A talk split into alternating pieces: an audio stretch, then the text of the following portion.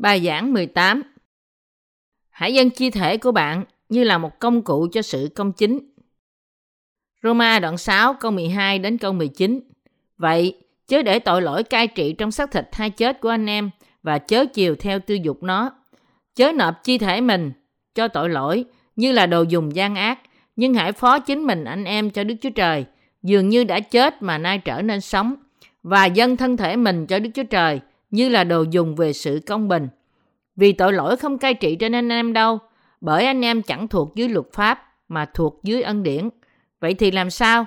Vì chúng ta không thuộc dưới luật pháp nhưng thuộc dưới ân điển thì chúng ta sẽ phạm tội hay sao? Chẳng hề như vậy. Anh em há chẳng biết rằng nếu anh em đã nộp mình làm tôi mọi đặng vân phục kẻ nào thì là tôi mọi của kẻ mình vân phục hoặc của tội lỗi đến sự chết hoặc của sự vân phục để được nên công bình hay sao? Nhưng tạ ơn Đức Chúa Trời vì sau khi anh em làm tôi mọi tội lỗi thì đã từ lòng vân phục đạo lý là sự đã ban làm mực thước cho mình. Vậy, anh em đã được buông tha khỏi tội lỗi, trở nên tôi mọi của sự công bình rồi. Tôi nói theo cách loài người, vì xác thịt của anh em là yếu đuối. Vậy, anh em từng đặt chi thể mình làm tôi sự ô uế gian ác, đặng phạm tội ác thể nào, thì bây giờ hãy đặt chi thể mình làm tôi sự công bình, đặng làm nên thánh cũng thể ấy. Chúng ta không thể sống trong tội lỗi để ân điển gia thêm. Sứ đồ Phaolô nói với chúng ta làm thế nào một người công bình sẽ sống sau khi được cứu khỏi tội lỗi trong Roma đoạn 6. Ông đã làm sáng tỏ đức tin một lần nữa về bắp tem của Chúa Giêsu.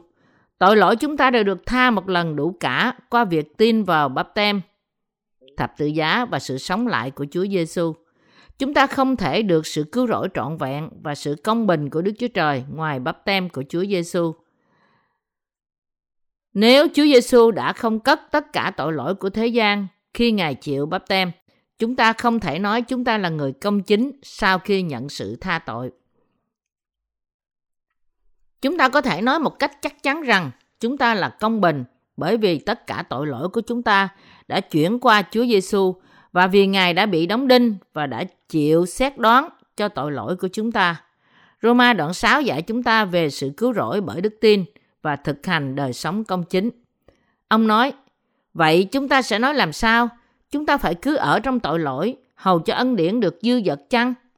Roma đoạn 6 câu 1 Ông nói trong những đoạn trước, vả, luật pháp đã xen vào, hầu cho tội lỗi gia thêm, nhưng nơi nào tội lỗi đã gia thêm, thì ân điển lại càng dư dật hơn nữa. Hầu cho tội lỗi đã cai trị, làm nên sự chết thể nào, thì ân điển cũng cai trị bởi sự công bình thể ấy, đặng ban cho sự sống đời đời bởi Đức Chúa Giêsu Christ là Chúa chúng ta.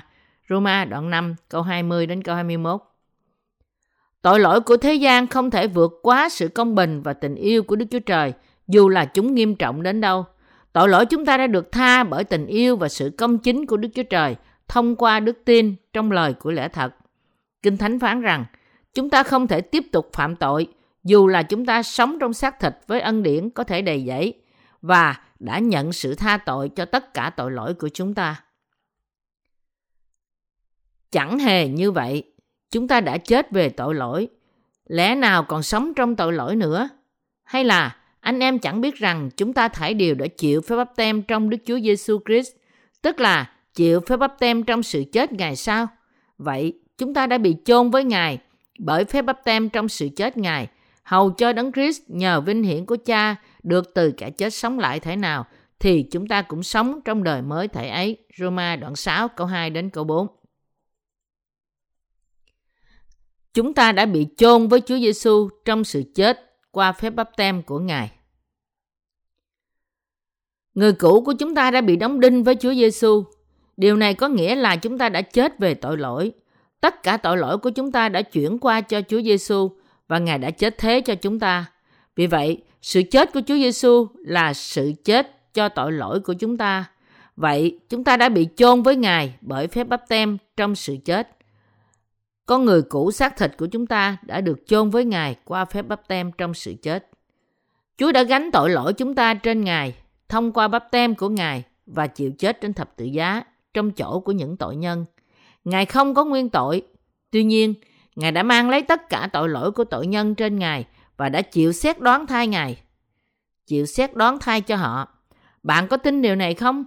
Chính Ngài không cần phải bị xét đoán, nhưng những tội nhân chúng ta bị xét đoán trong Ngài để chúng ta được bắp tem trong Chúa Giêsu Christ.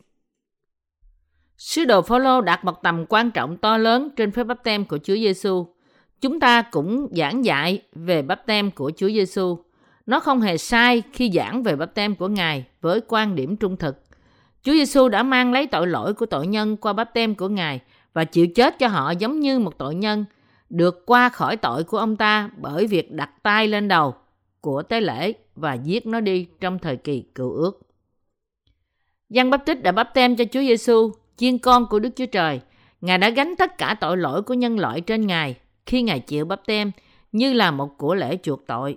Vì vậy, sự chết của Ngài là sự chết của chúng ta và sự chết của tất cả những người tin. Tất cả những ai bắp tem trong Chúa Giêsu bị chôn với Chúa Giêsu. Những ai không bắp tem trong Chúa Giêsu không được cứu, không niềm tin, không từ bỏ chính mình mà cũng không thể chiến thắng thế gian. Chỉ trừ người tin cậy vào bắp tem của Chúa Giêsu Christ, biết rằng anh chị ấy chết trên thập tự giá với Ngài. Người này cai trị và chiến thắng thế gian, chối bỏ chính mình anh chị ấy.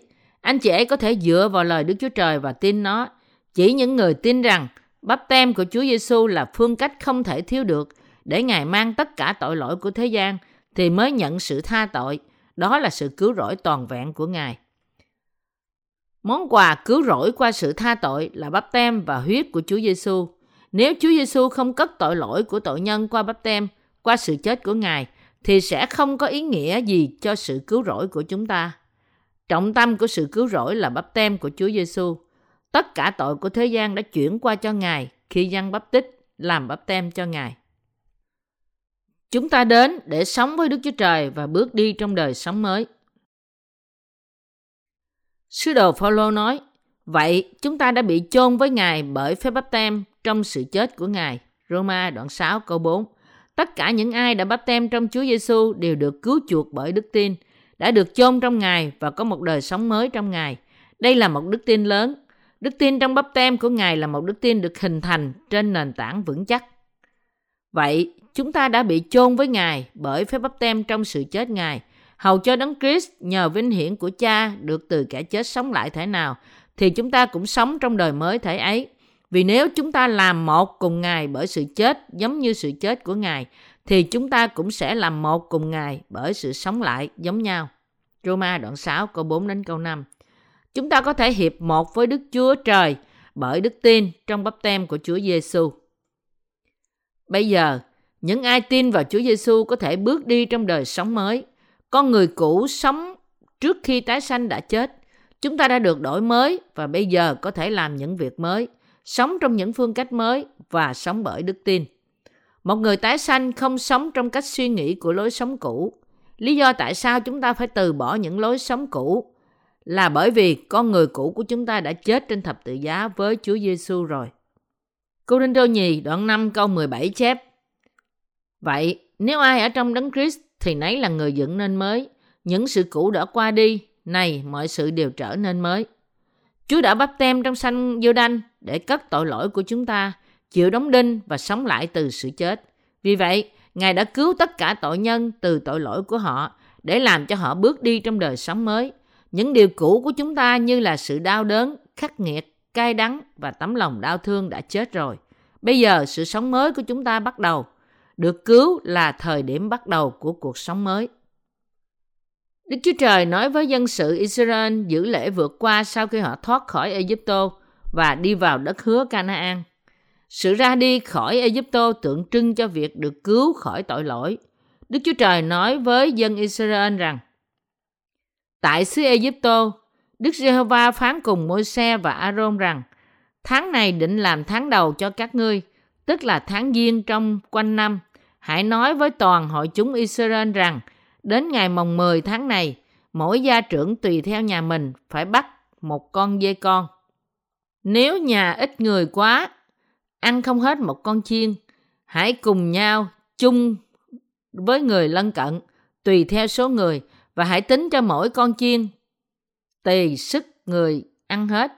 Các ngươi hãy bắt hoặc trong bầy chiên hoặc trong bầy dê, chiên con đực hay là dê con đực tuổi giáp niên chẳng tỳ vết chi, đoạn để dành cho đến ngày 14 tháng này, rồi cả hội chúng Israel sẽ giết nó vào lối chiều tối. Họ sẽ lấy huyết đem bôi trên hai cây cột và mài cửa của nhà nào ăn thịt chiên con đó. Đêm ấy, họ sẽ ăn thịt chiên quai với bánh không men và rau đắng. Chớ ăn thịt nửa chín nửa sống hay là luộc trong nước, nhưng phải quay trên lửa cả đầu, giò với bộ lòng. Các ngươi chớ để chi còn lại đến sáng mai, nếu còn lại hãy thiêu đi. Vậy, ăn thịt đó phải như vậy.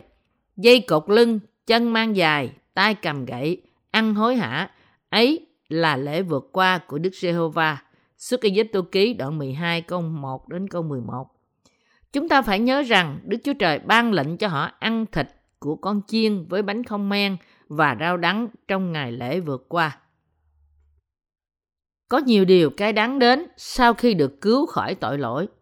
Rau đắng tượng trưng cho sự từ bỏ chính mình. Chắc chắn có những thử thách cam go.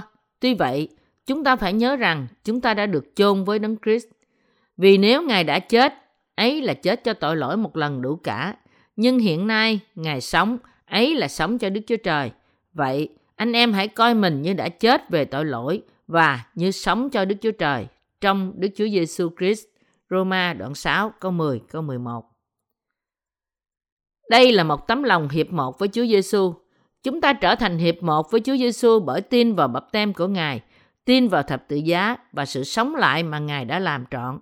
Chức vụ của Ngài bao gồm sự giáng sinh của Ngài, sự nhận bắp tem từ dân bắp tít, bị đóng đinh, sống lại, thăng thiên và trở lại để xét đoán sự chết. Tin vào tất cả những điều này là đức tin thật. Đức tin đó tin vào sự cứu rỗi, sự xét đoán và sự công chính của Đức Chúa Trời. Roma đoạn 6 câu 10 đến câu 11 chép Vì nếu Ngài đã chết, ấy là chết cho tội lỗi một lần đủ cả, nhưng hiện nay Ngài sống, ấy là sống cho Đức Chúa Trời. Vậy, anh em hãy coi mình như chết về tội lỗi và như sống cho Đức Chúa Trời trong Đức Chúa Giêsu Christ. Quả thật, chúng ta đã chết về tội lỗi nhưng sống lại với Đức Chúa Trời. Bây giờ, chúng ta sống với Đức Chúa Trời. Vậy, chớ để tội lỗi cai trị trong xác thịt hay chết của anh em. Và chớ chiều theo tư dục nó. Chớ nộp chi thể mình cho tội lỗi, như là đồ dùng gian ác. Nhưng hãy phó chính mình anh em cho đức chúa trời. Dường như đã chết mà nay trở nên sống, và dâng chi thể mình cho đức chúa trời, như là đồ dùng về sự công bình. Roma đoạn 6 câu 12 đến câu 14 vì tội lỗi không cai trị trên anh em đâu, bởi anh em chẳng thuộc dưới luật pháp mà thuộc dưới ân điển. Chúng ta không có tội sau khi được mua chuộc. Những sự yếu đuối có thể xuất hiện trong đời sống chúng ta không thành vấn đề. Chúng ta chắc chắn có sự yếu đuối bởi vì chúng ta vẫn còn sống trong xác thịt. Tuy nhiên, tội lỗi không có quyền thống trị trên chúng ta.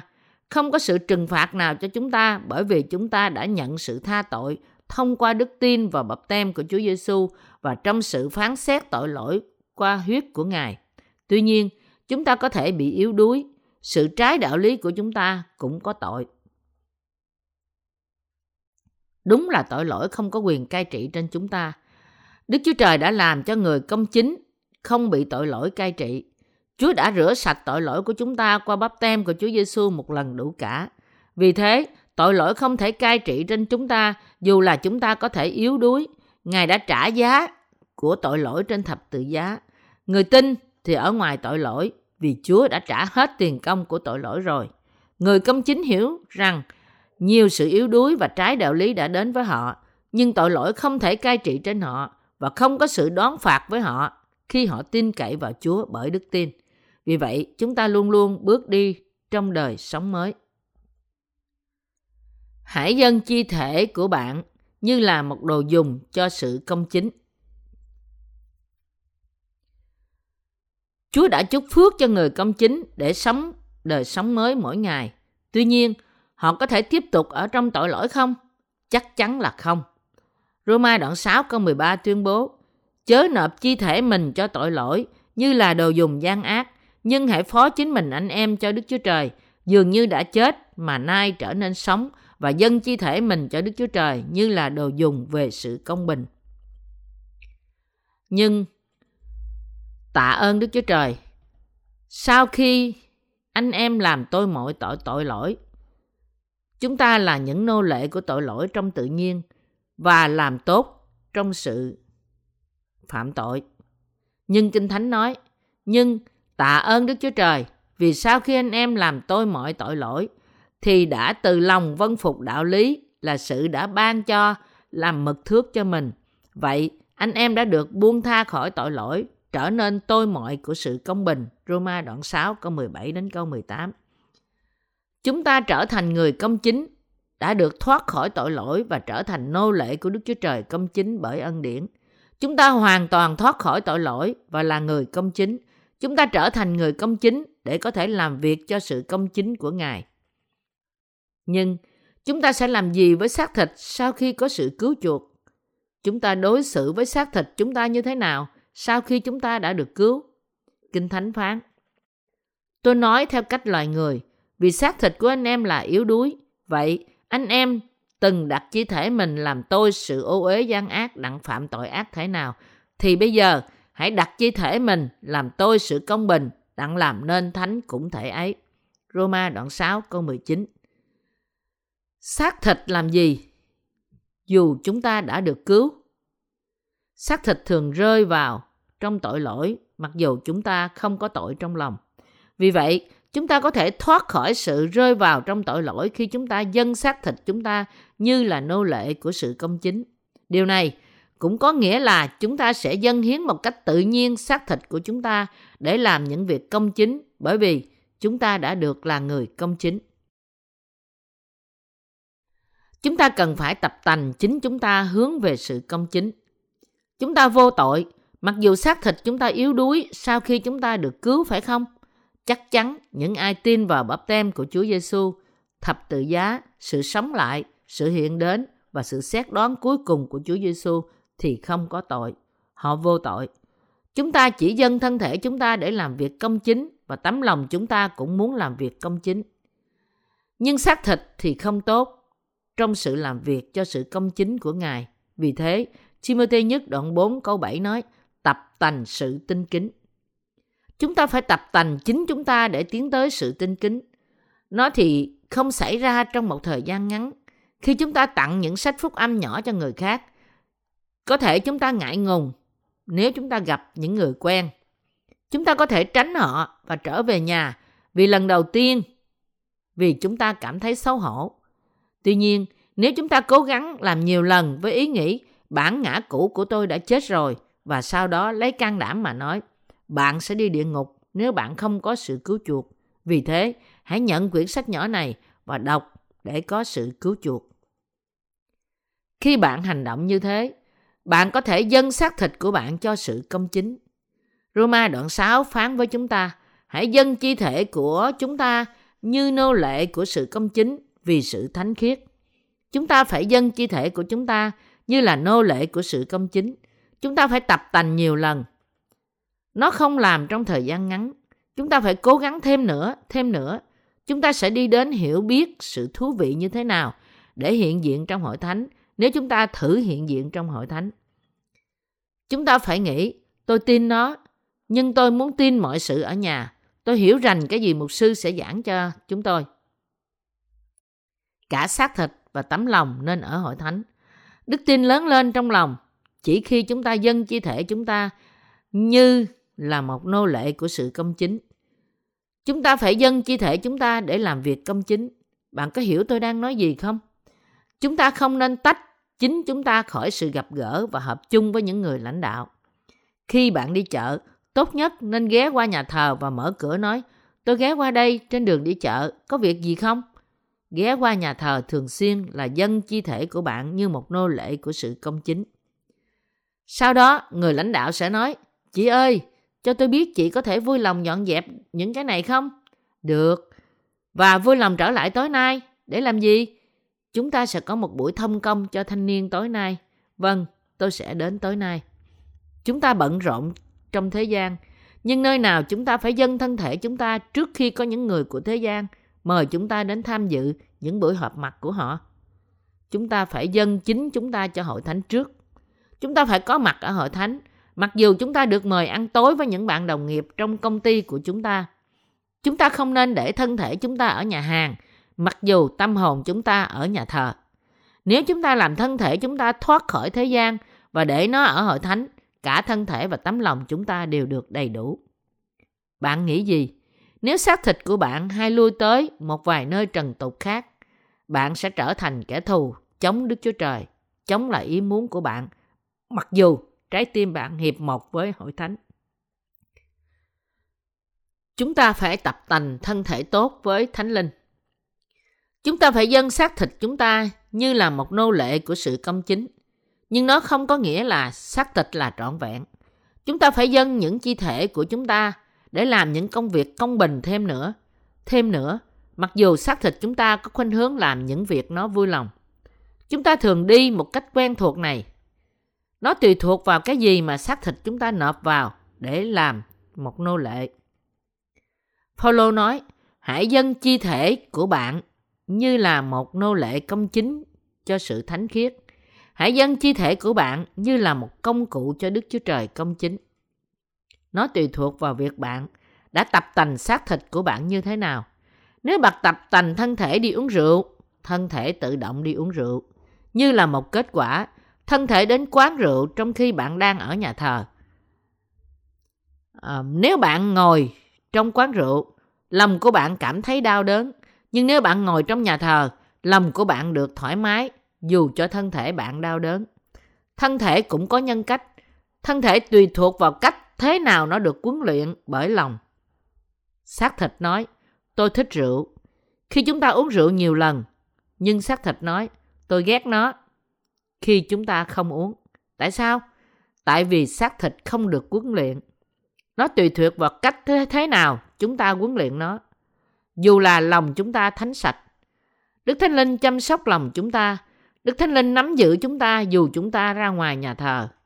Tuy nhiên, chúng ta phải dâng thân thể như là nô lệ của sự công chính vì sự thánh khiết. Vì thế, đến nhà thờ thường xuyên bất cứ cách nào.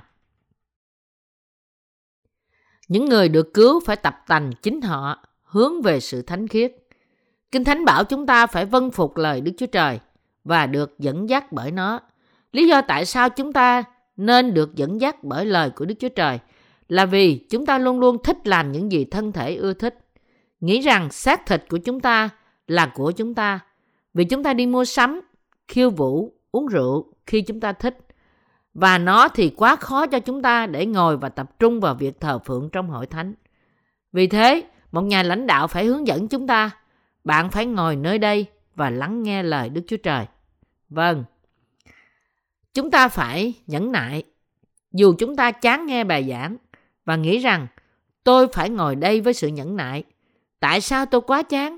Dù tôi có thể ngồi 3 tiếng đồng hồ trong quán rượu. Tại sao tôi không thể đứng nơi này trong vòng một tiếng? Chỉ một tiếng để nghe một bài giảng. Tôi sai xưa 5 tiếng trong quán rượu và ngay cả chơi đánh xì phé 20 tiếng đồng hồ không nghỉ. Tất cả đều tùy thuộc vào sự tập tành thân thể.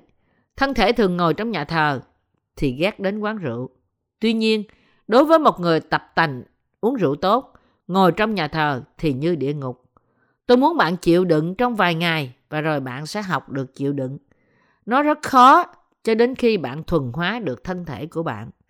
Chúng ta phải sử dụng thì giờ của chúng ta ở nhà thờ khi chúng ta muốn làm những việc khác bằng thì giờ của chúng ta. Chúng ta phải sử dụng thì giờ trong nhà thờ, trò chuyện với lãnh đạo, anh em, chị em để tập tành. Tôi rất dễ chịu khi ở trong nhà thờ và không có gì quyến rũ tôi ở đó. Tuy nhiên, khi tôi đi ra đường phố, nhiều điều quyến rũ tôi. Có nhiều cám dỗ như là áo quần được bày bán trong các cửa hiệu. Nó lấy mất của tôi 2 tiếng đồng hồ trên đường về nhà khi tôi nhìn vào những vật tôi muốn xem và có lẽ cuối cùng sẽ đi trật hướng. Tôi nhìn vào những vật lạ, nếu có vài vật lạ ở đó. Cuối cùng, tôi nhận ra rằng, khi nào tôi đến nhà, tôi muốn ai đó dẫn tôi về nhà. Vì thế, không nên lang thang từ nơi này đến nơi khác trên đường bạn về nhà. Chúng ta cần phải đi thẳng về nhà sau giờ thờ phượng, dùng xe buýt của nhà thờ và đi thẳng đến điểm đến của bạn. Nếu bạn nghĩ, đừng đón tôi đến nhà thờ, tôi sẽ đến nhà thờ một mình. Tôi có hai chân mạnh mẽ, vì thế không có lý do nào tôi phải đi đến nhà thờ bằng xe buýt của nhà thờ. Bạn có thể bị đi trật hướng vì bị cám dỗ. Bạn hãy cảm tạ Chúa vì bạn được đến nhà thờ bằng xe buýt và trở về nhà sau khi thờ phượng tan, không lo lắng về những việc vô ích. Tốt hơn hết là bạn nên đọc Kinh Thánh, cầu nguyện và đi ngủ sớm sau khi trở về nhà. Thật tốt hơn cho bạn sống như thế. Người ta nghĩ tôi có đức tin mạnh, tôi vô tội, tôi sẽ nhận định những gì đến với tôi, tôi sẽ không uống rượu dù tôi đi đến quán rượu. Nơi nào tội lỗi gia tăng, ân điển gia tăng, tôi được đầy ân điển. Nếu anh ấy nghĩ như thế và đi đến quán rượu, bạn của anh ấy sẽ nói, Hey, uống rượu đi. Không, bạn không bao giờ thấy tôi uống rượu phải không? Tôi bỏ uống rồi. Uống đi mà. Không, tại sao bạn không uống chỉ một ly thôi? Bạn của anh rót rượu vào ly và trao cho anh ấy. Nhưng anh ấy nghĩ, tôi đang uống nước soda, mặc dù bạn cám dỗ tôi uống rượu. Rồi anh ấy đến chọn loại anh ấy uống trong quá khứ và nghĩ nó ngon tuyệt làm sao. Tại sao bạn không cho tôi một ly nữa? Tôi sẽ chỉ uống một ly thôi. Anh ta nhanh chóng uống xong soda. Và rồi, bạn anh nhận thấy là anh muốn uống và rót đầy rượu vào ly cho anh ấy. Nó nhẹ lắm. Bạn có thể uống nó như là rượu pha. Không, tôi không uống. Bạn không biết là tôi đã tin Chúa Giêsu rồi sao? Tuy nhiên, cuối cùng anh cũng uống hết ly rượu và bạn của anh biết rằng anh uống giỏi. Chỉ uống hôm nay thôi. Ok, tôi sẽ uống hôm nay, nhưng bạn nên tin Chúa Giêsu, ok? Tôi không có tội qua việc tôi uống rượu, nhưng bạn có tội không? Bạn nên được cứu khỏi tội của bạn. Điều quan trọng là chúng ta khuất phục thân thể ở đâu. Con người thì như thế, họ không có gì đặc biệt cả. Việc quan trọng là chúng ta dân thân thể mình ở đâu. Dân thân thể anh em như là một nô lệ của sự công chính thánh khiết. Dân thân thể bạn cho sự thánh khiết. Dân xác thịt bạn cho việc thánh khiết, vì xác thịt thì không thánh. Tôi dùng việc uống rượu như là một thí dụ. Nhưng những việc khác cũng giống như thế. Nó tùy thuộc vào cách thế nào bạn tập tành thân thể. Chúng ta được cứu bởi đức tin, trong khi còn hơi thở và trong cõi đời đời. Nhưng sự tin kính của lòng chúng ta và xác thịt tùy thuộc vào nơi nào chúng ta dâng nó. Chúng ta cảm thấy rằng lòng của chúng ta cũng trở nên ô uế khi chúng ta dâng thân thể mình cho sự ô uế. Dù lòng chúng ta tinh sạch. Rồi, chúng ta sẽ bỏ đức tin, đi ngược lại với hội thánh, dùng danh Chúa làm chơi và đi đến chỗ diệt vong đời đời. Vì vậy, hãy giữ chính bạn để bạn không bị quỷ diệt. Bạn phải cẩn thận làm thế nào chúng ta đối xử với tội lỗi hàng ngày của chúng ta sau khi chúng ta được cứu khỏi tội? Nơi nào tội lỗi đã gia thêm thì ân điển lại càng dư dật hơn nữa. Chúa cũng đã cất hoàn toàn tội lỗi hàng ngày của chúng ta. Vì thế, chúng ta không bao giờ trở nên tội nhân nữa, dù chúng ta có thể phạm tội nhiều lần. Tuy nhiên, chúng ta có thể có những nan đề trong xác thịt vì nó hướng về tội lỗi lần này qua lần khác. Chúng ta dâng thân thể chúng ta ở đâu? thân thể chúng ta nên đi đến điểm được chỉ định. Tôi nói đến giờ này là để bạn hiểu rõ vấn đề. Thân thể trở nên thánh khiết khi tấm lòng nên thánh và nó trở nên nô lệ của sự công chính trước Đức Chúa Trời khi chúng ta dâng nó lên như là một nô lệ của sự công chính. Chúng ta phải tập trung đời sống chúng ta vào hội thánh sau khi được cứu. Kinh Thánh nói rằng hội thánh thì giống như quán trọ. Chúng ta uống nước, ăn thức ăn thuộc linh và tiếp tục thông công với nhau như thể là chúng ta ăn và uống với nhau trong quán trọ. Hội thánh giống như một quán trọ, chúng ta tiếp tục thông công và nói chuyện với nhau trong hội thánh. Vì thế, chúng ta phải thường lui tới hội thánh. Người thường đến nhà thờ trở nên người thuộc linh và người không thường đến nhà thờ không thể bước đi với thánh linh dù anh chị ấy có đức tin lớn trước đây. Một người thường đến nhà thờ tự động vững vàng trong thuộc linh, không có sự yếu đuối nào có thể xảy ra đó là nhờ vào sự thông công thuộc linh sau khi được cứu chuộc. Không có nơi nào ngoài nhà thờ cho chúng ta đến. Tôi muốn bạn đến nhà thờ của Đức Chúa Trời bao nhiêu lần nếu bạn có thể và tiếp tục thông công với dân sự Ngài. dừng lại trong nhà thờ, theo các buổi nhóm thờ phượng, nghe lời của Đức Chúa Trời và thỉnh cầu ý kiến của lãnh đạo bất cứ khi nào bạn lên kế hoạch cho công việc.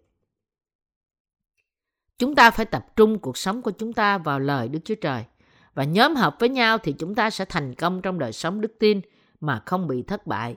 Chúng ta có thể được dùng như những của quý báu và trở nên phước hạnh trước Đức Chúa Trời. Tôi muốn bạn dâng thân thể và tấm lòng của bạn như là một đồ dùng cho sự công chính của Đức Chúa Trời.